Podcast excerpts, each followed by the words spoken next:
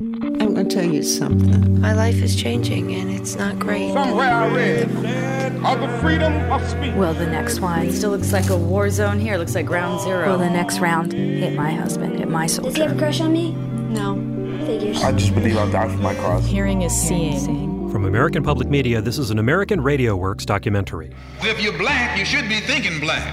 And if you're black and you're not thinking black at this late date, well, I'm sorry for you. Generations of black Americans used the power of sermons and speech-making to fight for equal rights. We want power to determine our own destiny in our own black communities. Over the past half-century, African Americans called out for change in their land, but they didn't speak with one voice. Why is this black man leading this effort to eliminate affirmative action? Stay with us over the coming hour as we listen to great speeches on civil rights and African American identity. Say It Loud from American Radio Works. First, this news. From American Public Media, this is an American Radio Works documentary, Say It Loud, Great Speeches on Civil Rights and African American Identity. I'm Stephen Smith. Negroes have listened to the trickery and the lies and the false promises of the white man now for too long, and they're fed up. Those of us of my generation and generations before me were accommodating themselves to segregation in ways that you of this generation refuse to do. Let us be dissatisfied until that day when nobody will shout white power, when nobody will shout black power, but everybody will talk about God's power and human power. Ah!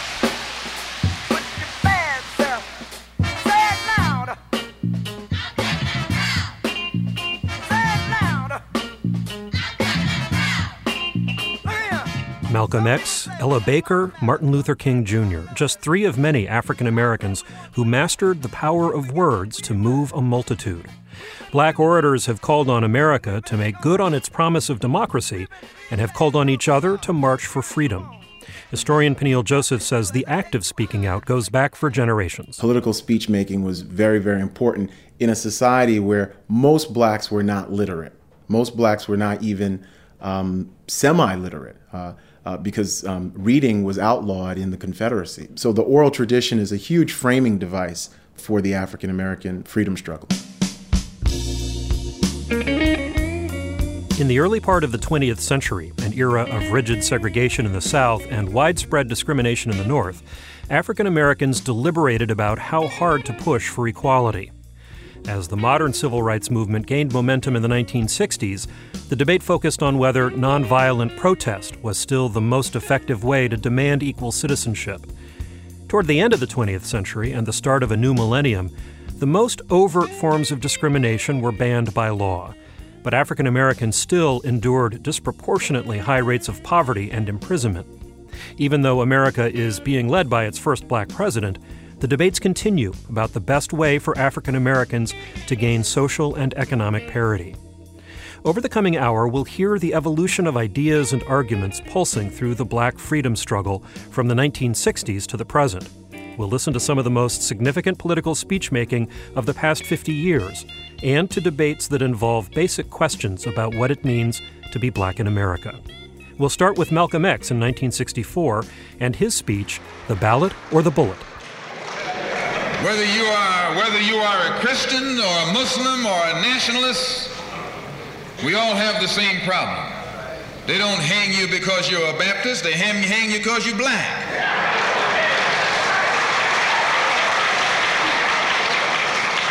They don't attack me because I'm a Muslim, they attack me because I'm black. They attack all of us for the same reason. All of us catch hell from the same enemy. We're all in the same bag, in the same boat. We suffer political oppression, economic exploitation, and social degradation. All of them from the same enemy. The government has failed us. You can't deny that. Anytime you live in the twentieth century, nineteen sixty-four, and you walking around here singing, "We shall overcome," the government has failed. Malcolm X was one of the most dynamic and influential figures of the civil rights era. For a time, he was the chief spokesman for the Nation of Islam, a separatist black Muslim sect that was fiercely critical of the mainstream civil rights movement and of racial integration. Malcolm X broke with the Nation of Islam in nineteen sixty-four, but he continued to disparage the kind of nonviolent protest, the sit-ins and the marches, championed by Doctor Martin Luther King Junior It's not so good to refer to what you're going to do as a sit-in. That right there castrates you. Right there it brings you down. What, what goes with it? What, think of the image of a, someone sitting. An old woman can sit. An old man can sit. A chump can sit. A coward can sit. Anything can sit. Well, you and I have been sitting long enough, and it's time today for us to start doing some standing and some fighting to back that up. Malcolm X delivered this address at a Detroit church in nineteen sixty-four. Historian Peniel Joseph. Malcolm, in the Ballad of the Bullet, is now an independent political activist. And so when he discusses the Ballad of the Bullet, in a way, the title of that obscures a, a speech that really is talking about transforming American democracy, whether it's by transforming democratic institutions, which is the ballot, or self-defense, which is going to lead to a political revolution, which is the bullet. Malcolm X gave this speech just as Southern Democrats in the United States Senate were fighting against the nineteen sixty-four Civil Rights Act. It was Malcolm X's fullest declaration to date of his black nationalist philosophy. The only way we're going to uh, solve our problem is with a self-help program. Before we can get a self-help program started, we have to have a self-help philosophy. That's right. Black nationalism is a self-help philosophy. What's so good about it, you can stay right in the church where you are and still take black nationalism as your philosophy. You can stay in any kind of civic organization that you belong to and still take black nationalism as your philosophy. You can be an atheist and still take black nationalism as your philosophy. This is a philosophy that eliminates the necessity for division and argument. Because if you're black, you should be thinking black. And if you're black and you're not thinking black at this late date, well, I'm sorry for you.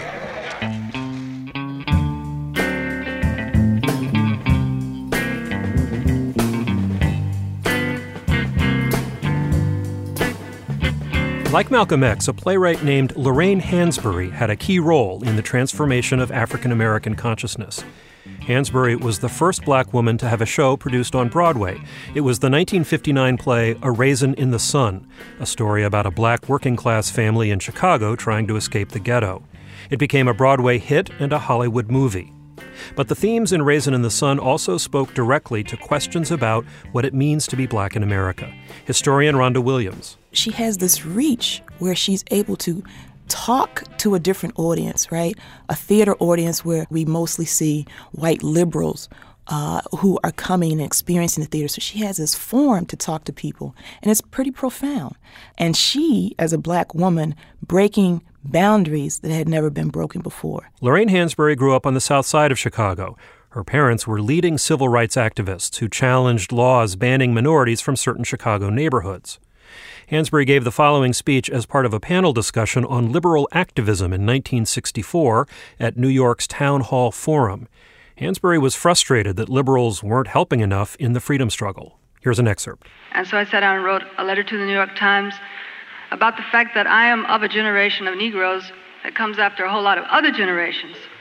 And my father, for instance, who was, uh, you know, real American type American, successful businessman, uh, very civic-minded and so forth.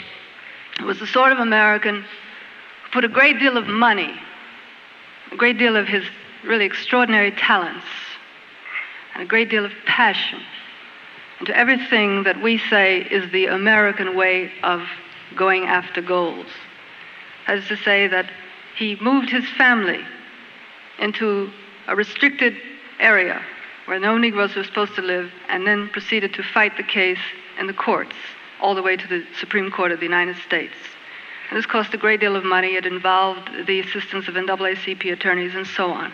And this is the way of struggling that everyone says is the proper way to do, and it eventually uh, resulted in a, a decision against restrictive covenants, which is very famous, Hansberry versus Lee. And uh, that was very much applauded. But the problem is that Negroes are just as segregated in the city of Chicago now as they were then. And my father died a disillusioned exile in another country. That is the reality that I am faced with when I get up and I read that some Negroes my own age and younger say that we must now lie down in the streets, tie up traffic, stop ambulances, do whatever we can, take to the hills if necessary with some guns, and fight back, you see. This is, this is the difference. And I wrote to the Times and said, you know, can't you understand that this is the perspective from which we are now speaking? It isn't as if we got up today and said, you know, what can we do to irritate America?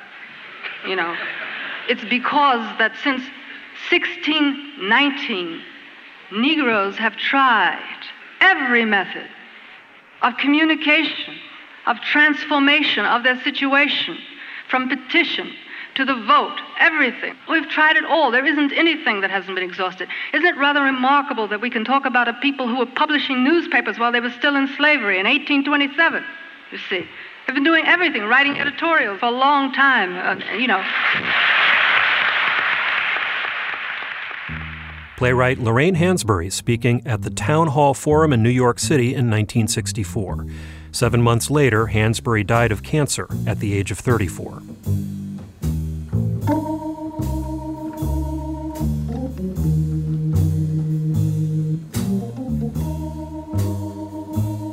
The next speaker was once described as one of the most consequential and yet one of the least honored people in America. She's been called the godmother of the modern civil rights movement because she played a pivotal organizing role for the N double A C P, for Doctor Martin Luther King Junior, and for young black activists in the nineteen sixties. Her name, Ella Baker. Ella Baker is phenomenal. Historian Rhonda Williams. Ella Baker is the woman who is a, a visionary. She is the woman who has been behind the scenes in a lot of organizations to sustain and to carry forward the mission of fighting for racial justice and progress for all people. In the summer of nineteen sixty-four, Ella Baker was the keynote speaker at the first convention of the Mississippi Freedom Democratic Party, or M F D P. Baker and other voting rights organizers formed the M F D P to challenge the Mississippi whites-only Democratic Party. Mississippi was one of the deadliest places in the South to fight for racial justice, but Baker was fearless. She convinced a generation of young organizers that the way to force massive change in the racially repressive South was to harness the power of local people. In truth, I do not consider this a political convention in the usual terms. I consider this a demonstration on the part of the people of Mississippi that they are determined to be a part of the ballot body politic of this country, that they, that they are determined to be respected as men and women, even in the Delta area of Mississippi. Historian Claiborne Carson says it was Ella Baker's unique vision of how to organize the masses that made her one of the most influential figures in the civil rights movement. She understood that grassroots struggle was the strongest force within the African-American community for change. Uh, she was skeptical about top-down leadership, whether that top-down leadership was uh, Walter White in the N double A C P or Martin Luther King. The top-down leaders tended to be male, and she was one of those females who actually do most of the work. In her speech at the M F D P convention, which was held in the state capital of Jackson, Mississippi, Baker offered a political analysis explaining why the work of the M F D P was so crucial. First, she said, Southern states like Mississippi had perpetrated an age-old lie that, as sovereign states, they could ignore federal civil rights laws. A second aspect of our problem, I believe, is the fact that after the South established itself in this respect, the rest of the country tacitly agreed. What does that mean? It simply means that the rest of the country went along with it. They did very little, very, very little to change the situation in the South. Example after example could be quoted, but no better example can be given than the fact that despite the deprivation of the right to vote on the part of all Southern states for a long period of time, at no point, at no point were the Southern states denied their representation on the basis of the fact that they had denied other people the right to participate in the election of those who govern them. And the Constitution provided for this opportunity to decrease the representation in proportion as there were denials or re of, of people to, uh, of their right to vote. And we went along with it in other respects. We went along with the concept that many times the rest of the country accepted the old, so old slogans that the Negro people of the South were happy and satisfied. And this, of course, was never true. It wasn't even true in the darkest days of slavery. And it hasn't been ever true.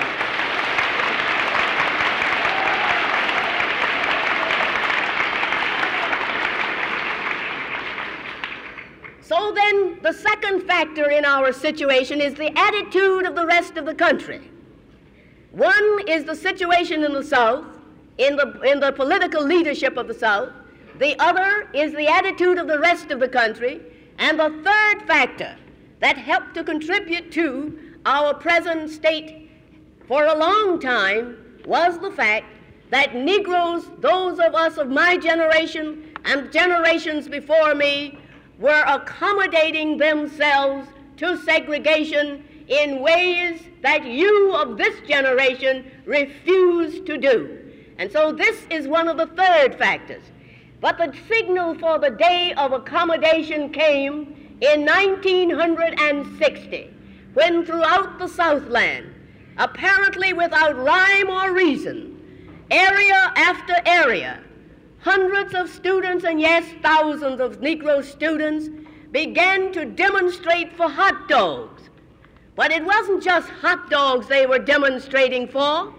They were demonstrating for the right of an individual to eat a hot dog if he wanted to, if he had the money to pay for it, and not be relegated to a second-class status because of the color of his skin. And this, this This spelt the death knell of the accommodating type of Negro leadership. Ella Baker speaking in Jackson, Mississippi in nineteen sixty-four. The Mississippi Freedom Democratic Party went on to challenge racial discrimination in the National Democratic Party and eventually opened the doors to greater black participation in American politics. You're listening to Say It Loud, Great Speeches on Civil Rights and African American Identity from American Radio Works.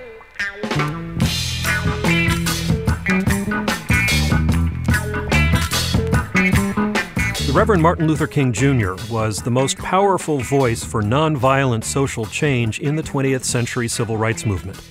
But when he gave this next speech in nineteen sixty-seven, it seemed his influence was waning. King's voice was getting drowned out by urban riots and by the militant rhetoric of young black activists. Well, by nineteen sixty-seven, he has a major challenge from the Black Power movement, influenced by Malcolm X. Historian Claiborne Carson. And the basic elements of that challenge was saying that once you move beyond legal rights, equality under the law, and try to transform that into substantive change for the black community, you have to ask yourself, does nonviolence still work? By nineteen sixty-seven, King had come to a depressing realization. The civil rights victories he had helped win had done little to improve economic conditions for poor blacks. But in the face of his critics, King continued to insist that nonviolence was the only moral and practical way to fight for equality. In August nineteen sixty-seven, King addressed the Southern Christian Leadership Conference, the civil rights group that he headed. His speech was called, "Where Do We Go From Here?" Here's an excerpt. Now let me rush on to say we must reaffirm our commitment to nonviolence. I want to stress this. The futility of violence in the struggle for racial justice has been tragically etched in all the recent Negro riots. Now, yesterday I tried to analyze the riots and deal with the causes for them. Today I want to give the other side. There's something, something painfully sad about a riot. One sees screaming youngsters and angry adults fighting hopelessly and aimlessly against impossible odds. Deep down within them, you perceive a desire for self-destruction, a kind of suicidal longing. Occasionally, Negroes contend that the nineteen sixty-five Watts riot and the other riots in various cities represented effective civil rights action. But those who express this view always end up with stumbling words when asked what concrete gains have been won as a result. At best, the riots have produced a little additional anti-poverty money allotted by frightened government officials and a few water sprinklers to cool the children of the ghettos. It is something like improving the food in the prison while the people remain securely incarcerated behind bars. Nowhere have the riots won any concrete improvement, such as have the organized protest demonstrations. When one tries to pin down advocates of violence as to what acts would be effective, the answers are blatantly illogical. Sometimes they talk of overthrowing racist state and local governments, and they talk about guerrilla warfare. They fail to see that no internal revolution has ever succeeded in overthrowing a government by violence unless the government had already lost the allegiance and effective control of its armed forces. Anyone in his right mind knows that this will not happen in the United States. In a violent racial situation, the power structure has the local police, the state troopers, the National Guard, and finally the army to call on, all of which are predominantly white. Furthermore, few, if any, violent revolutions have been successful unless the violent minority had the sympathy and support of the non-resistant majority. Castro may have had only a few Cubans actually fighting with him and up in the hills, but he would have never overthrown the Batista regime unless he had had the sympathy of the vast majority of Cuban people. It is perfectly clear that a violent revolution on the part of American blacks would find no sympathy and support from the white population, and very little from the majority of the Negroes themselves. This is no time for romantic illusions and empty philosophical debates about freedom. This is a time for action. What is needed is a strategy for change, a tactical program that will bring the Negro into the mainstream of American life as quickly as possible. So far, this has only been offered by the nonviolent movement. Without recognizing this, we will end up with solutions that don't solve, answers that don't answer, and explanations that don't explain. The Reverend Martin Luther King Junior speaking in nineteen sixty-seven. King's commitment to nonviolence made him seem moderate compared to many younger African Americans who advocated for armed self-defense. But in the last years of his life, King's proposals to create genuine racial equality were quite radical. He called for a massive redistribution of wealth, and he began organizing a poor people's campaign to eliminate poverty. King never lived to see that battle through. He was assassinated in April nineteen sixty-eight in Memphis, Tennessee.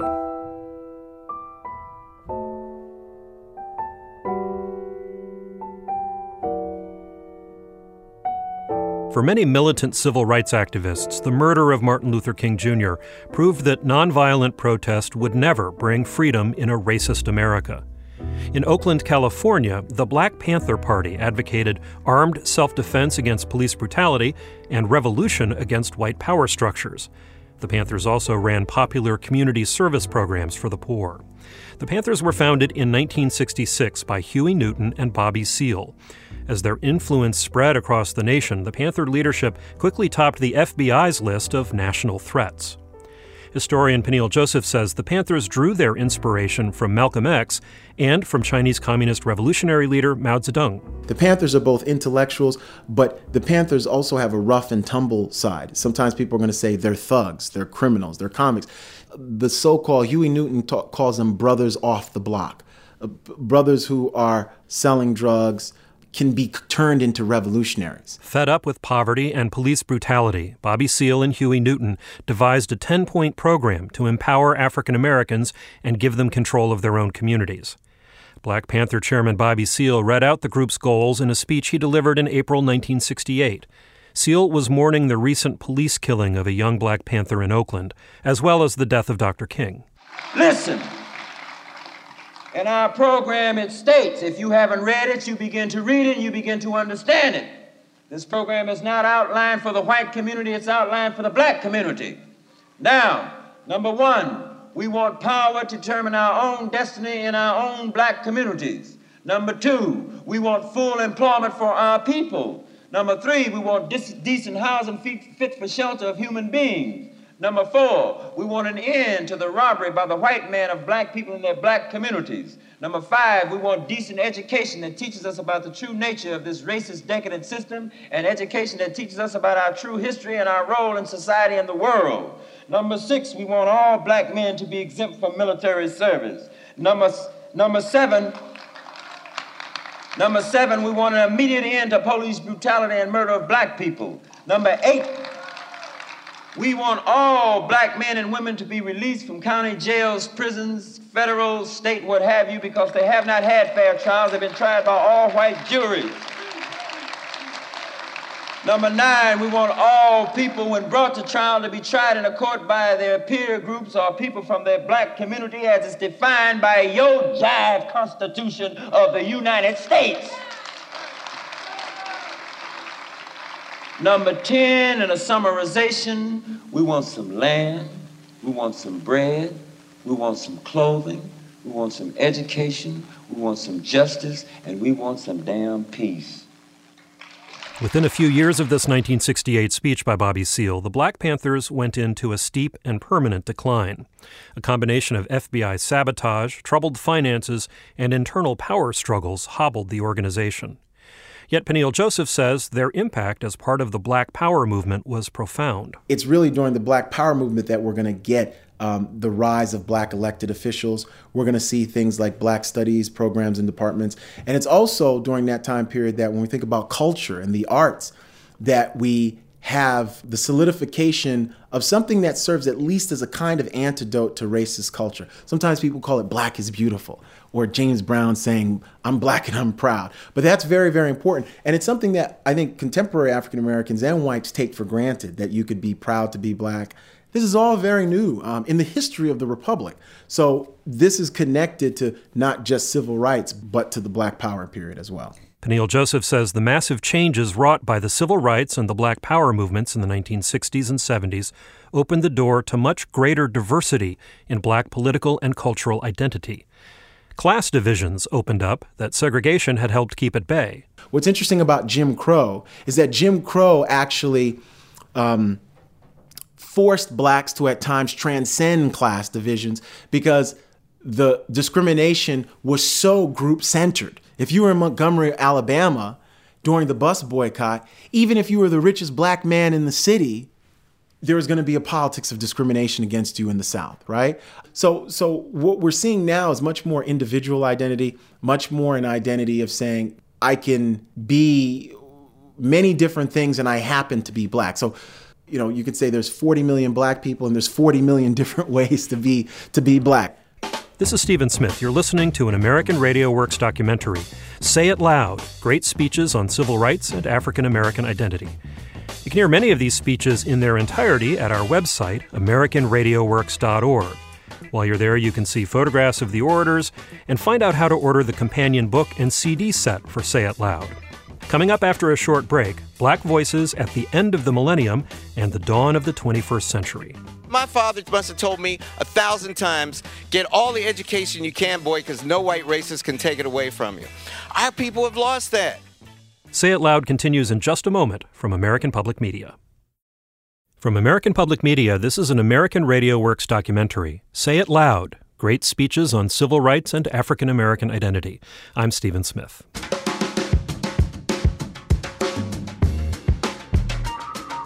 The African-American scholar W E B Du Bois famously predicted that the problem of the twentieth century would be the problem of the color line, of the pressing need for the United States to confront and rectify its grim history of racial injustice. By the end of the twentieth century, much had been accomplished toward that goal, but as the most blatant forms of discrimination vanished, high rates of black poverty persisted. Debates about how to achieve equality under the law gave way to debates about how best to achieve economic equality, including whether affirmative action was the right course of action. The question arises over and over again, why is this black man leading this effort to eliminate affirmative action in a state like California? Ward Connerly is the most prominent leader of the drive to eliminate affirmative action policies in the United States. Affirmative action is the practice of considering personal characteristics such as race, ethnicity, or gender when making decisions about applicants for a job, a contract, or enrollment in school. Connerly argues that race-based remedies to past discrimination merely prolong America's racial divisions and inequities. A Republican businessman, Connerly sat on the University of California's Board of Regents. In the mid nineteen nineties, Connerly successfully championed California's Proposition two oh nine, which banned the consideration of race, ethnicity, or gender in hiring, contracting, college admissions, and state programs. In speeches like this one in nineteen ninety-eight, Connerly expresses his devotion to the Declaration of Independence and the nation's founding promise of equality. He spoke at Harvard's Kennedy School of Government. And as a young student of the sixties, when the man after, who this, after whom this great facility is named said on June eleventh, nineteen sixty-three, "Race has no place in American life or law. I believe that stuff. To the core of my being, I came away from that period in time believing, as Doctor King said, that this nation would live out the true meaning of its creed and treat me as an individual, not judge me by what I am, but judge me by who I am. If I'm a rotten scoundrel, judge me accordingly. But at least let me prove to you that I'm a rotten scoundrel rather than you're presuming that on the basis of some immutable traits." And so it was that as a regent, when I discovered that the University of California was really using different standards to admit people, we were classifying them on the basis of whether they're African American or Chicano or Latino or American Indian or Asian or white. We're making people fill out these silly little boxes and saying, if you fill out this one, these are the number of points that you get. If you fill out this one, these are the number of points that you get. Based on the system of values that I brought to the university as a regent, I thought this is wrong. Ward Connerly, a businessman and a leading opponent of affirmative action, speaking in nineteen ninety-eight. Ward Connerly is, I think, an example of the emergence of a new voice within the African-American community, that is, the voice of black conservatism. Historian Claiborne Carson says this new generation of black political conservatives speaks mostly to whites. They gain an audience because what they are arguing is very much in concert with the conservative direction of the nation. They don't really have a black constituency. And in fact, much of their argument is that they don't want to identify with their blackness. Their blackness is, is simply an incidental attribute of who they are. So I think it, it's almost an argument that the time for racial identity has passed. And now we need to look upon ourselves as, as individuals, and our job is to take advantage of the opportunities that are now open to us.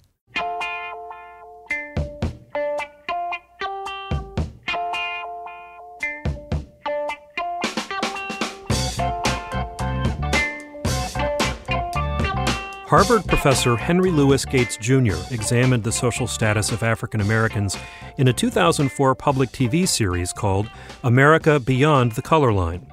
The program was a kind of State of the Union report on black America at the dawn of the twenty-first century. What Gates and many other scholars found was a black community split into two social classes, the privileged and the poor.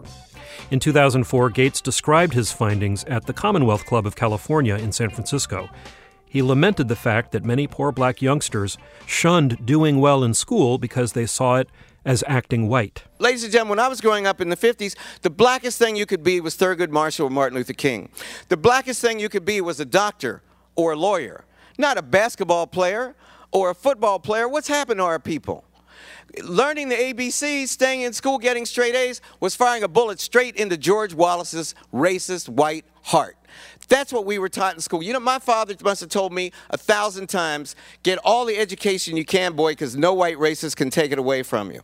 Our people have lost that. Henry Louis Gates Junior is one of the most prominent African-American intellectuals of our time. He's a renowned scholar of black studies, a prolific writer, and a public television star. But to many Americans, Gates is best known as the Harvard professor who got into a scuffle with a cop and then made peace over a beer on the White House patio. Gates grew up in a small, mostly white West Virginia town, the son of a housekeeper and a laborer. In nineteen sixty-eight, Gates left home for Yale University. In this speech, he fondly remembers his undergraduate days when he was part of the first generation of black students to push their way into the Ivy League. We call Yale the Yale Plantation. And we were the nouveau black people coming to change the shape of the plantation. Well, at the end of our Uh, my first year at Yale, the, the, this great year when we had all these black people there, we shut Yale down. In April of nineteen seventy, we had a big strike.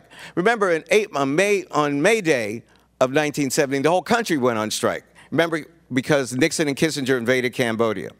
But two weeks before, then after that was Kent State and then Jackson State. Everybody forgets about Jackson State, but the kids were killed at Kent State, then they were killed at Jackson State.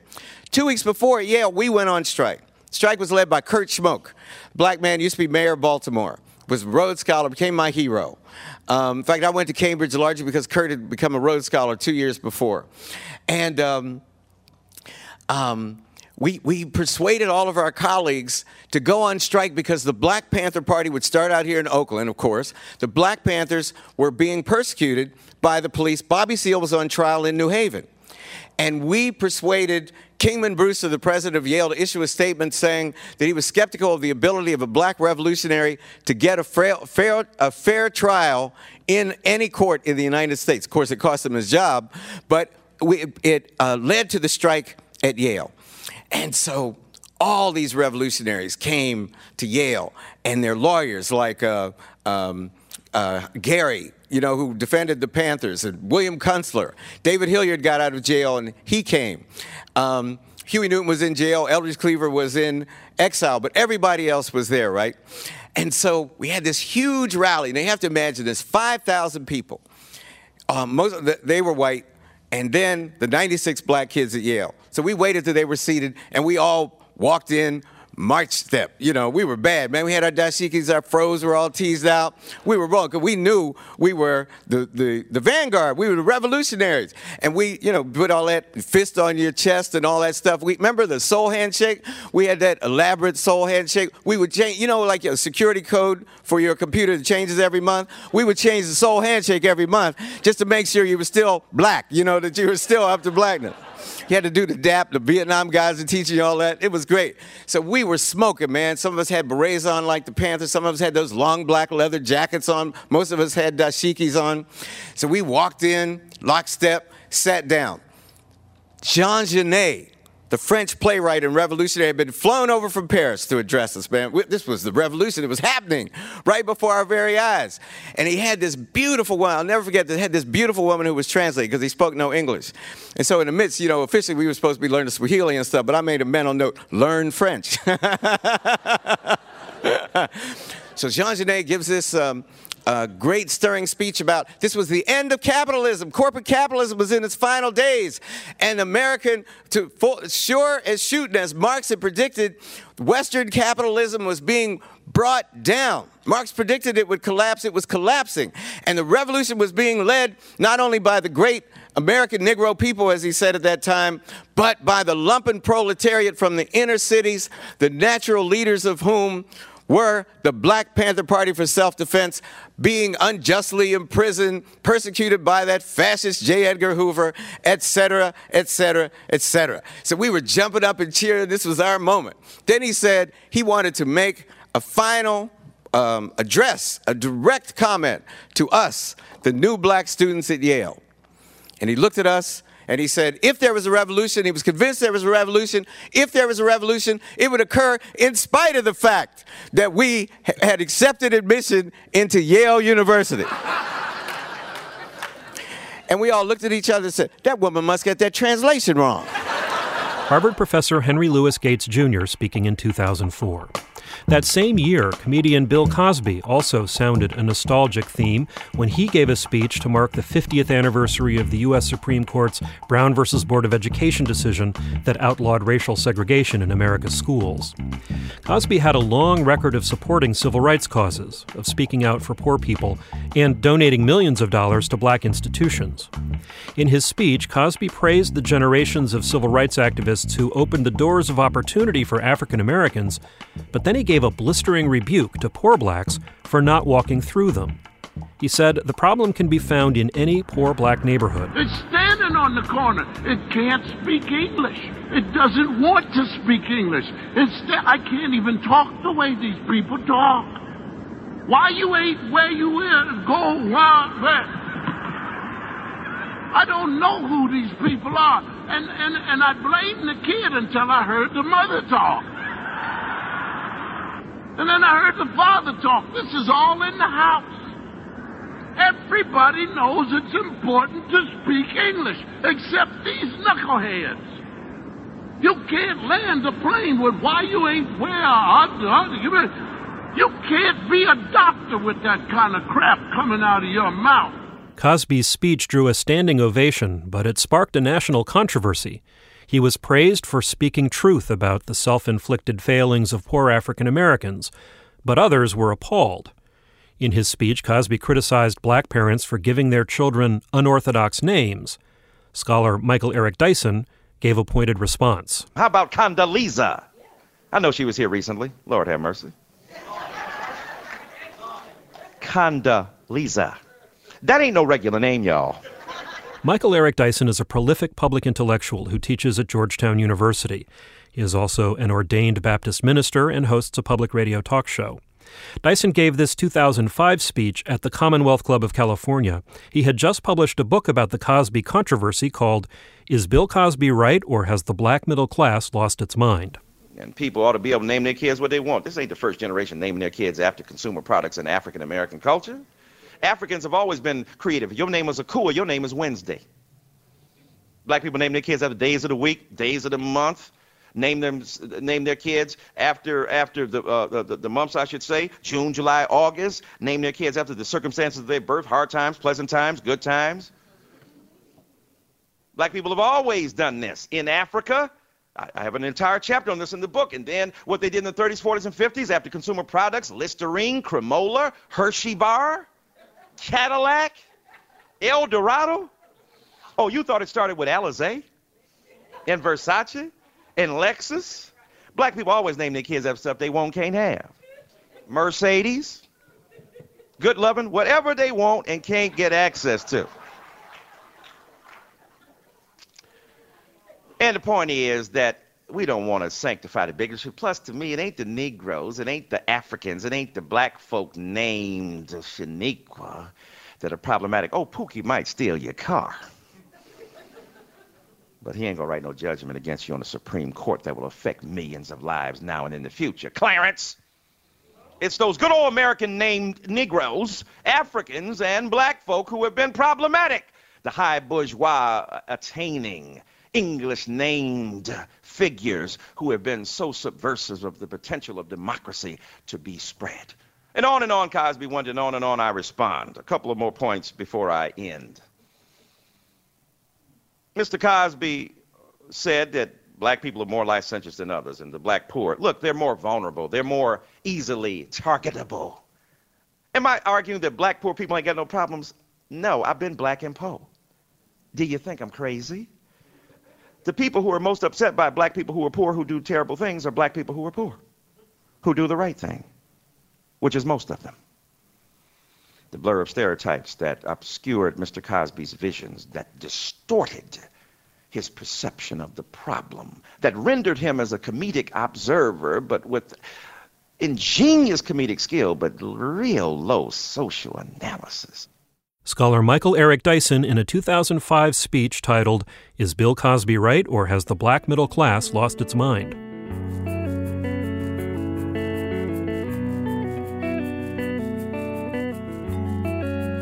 You're listening to Say It Loud, Great Speeches on Civil Rights and African American Identity from American Radio Works.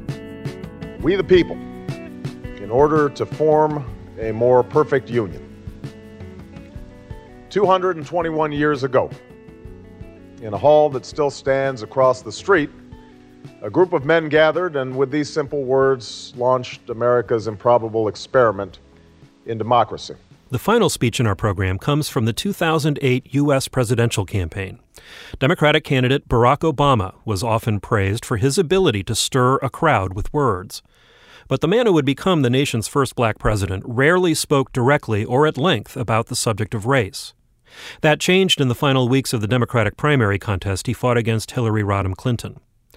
The pastor of Obama's Chicago church had become the center of a controversy that threatened to damage the candidate's campaign. Over the years, the Reverend Jeremiah Wright had delivered incendiary sermons about racism in America.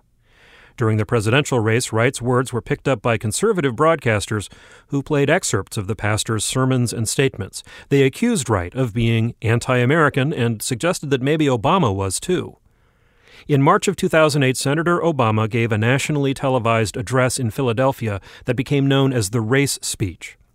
Obama deplored some of Wright's statements, but he drew on his own biracial history to encourage Americans to continue traveling the long, slow path away from the history of slavery and segregation in their country. For the African American community, that path means embracing the burdens of our past without becoming victims of our past. It means continuing to insist on a full measure of justice in every aspect of American life. But it also means binding our particular grievances for better health care and better schools and better jobs to the larger aspirations of all Americans. The white woman struggling to break the glass ceiling, the white man who's been laid off, the immigrant trying to feed his family. And it means also taking re- full responsibility for our own lives by demanding more from our fathers and spending more time with our children and reading to them and teaching them that while they may face challenges and discrimination in their own lives, they must never succumb to despair or cynicism. They must always believe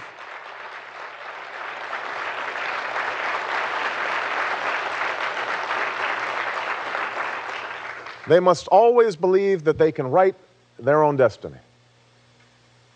Ironically, this quintessentially American and yes, conservative notion of self-help found frequent expression in Reverend Wright's sermons. But what my former pastor too often failed to understand is that embarking on a program of self-help also requires a belief that society can change. The profound mistake of Reverend Wright's sermons is not that he spoke about racism in our society. It's that he spoke as if our society was static, as if no progress had been made, as if this country, a country that has made it possible for one of his own members to run for the highest office in the land and build a coalition of white and black, Latino, Asian, rich, poor, young, and old, is still irrevocably bound to a tragic past.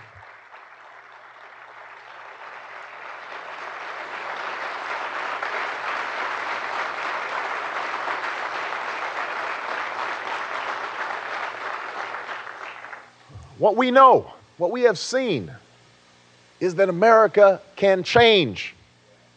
That is the true genius of this nation. What we have already achieved gives us hope, the audacity to hope for what we can and must achieve tomorrow.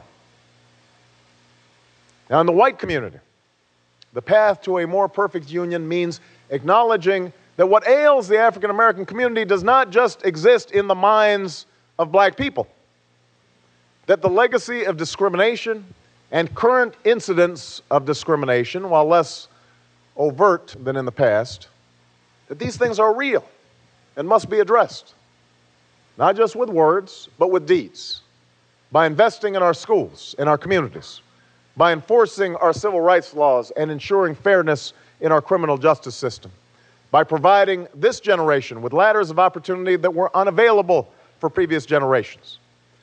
It requires all Americans to realize that your dreams do not have to come at the expense of my dreams, that investing in the health, welfare, and education of black and brown and white children will ultimately help all of America prosper.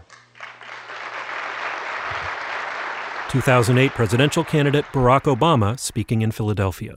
Barack Obama represents uh, a generation that was impacted or affected by the struggles of the nineteen sixties, but were not part of those struggles. Historian Claiborne Carson says Obama was inspired by Martin Luther King Junior and the generation of young activists that fought for civil rights.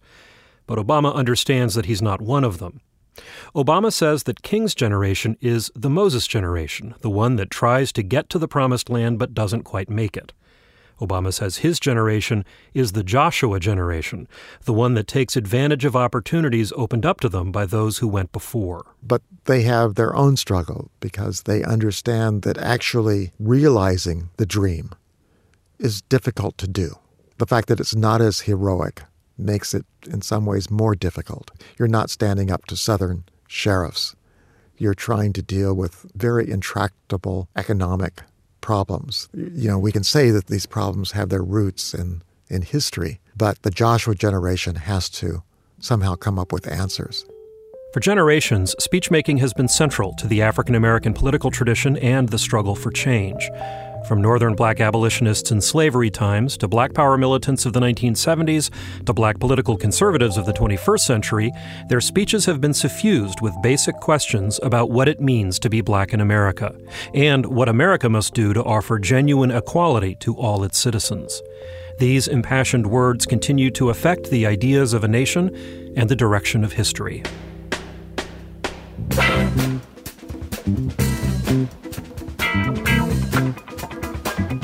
You've been listening to an American Radio Works documentary, Say It Loud, Great Speeches on Civil Rights and African American Identity. It was produced by Kate Ellis and me, Stephen Smith. The American Radio Works team includes Ellen Getler, Ocean Kalin, Catherine Winter, Frankie Barnhill, Emily Torgrimson, Suzanne Pico, Steve Cornier, and Judy McAlpin. Thanks to Claiborne Carson of Stanford University, Rhonda Williams of Case Western Reserve University, and Peniel Joseph of Tufts University. You can hear many of the speeches in this program in their entirety at our website, American Radio Works dot org. While you're there, you can see photographs of the orators and find out how to order the companion book and C D set for Say It Loud. You can also check out our many other documentaries about race and American history. That's at American Radio Works dot org.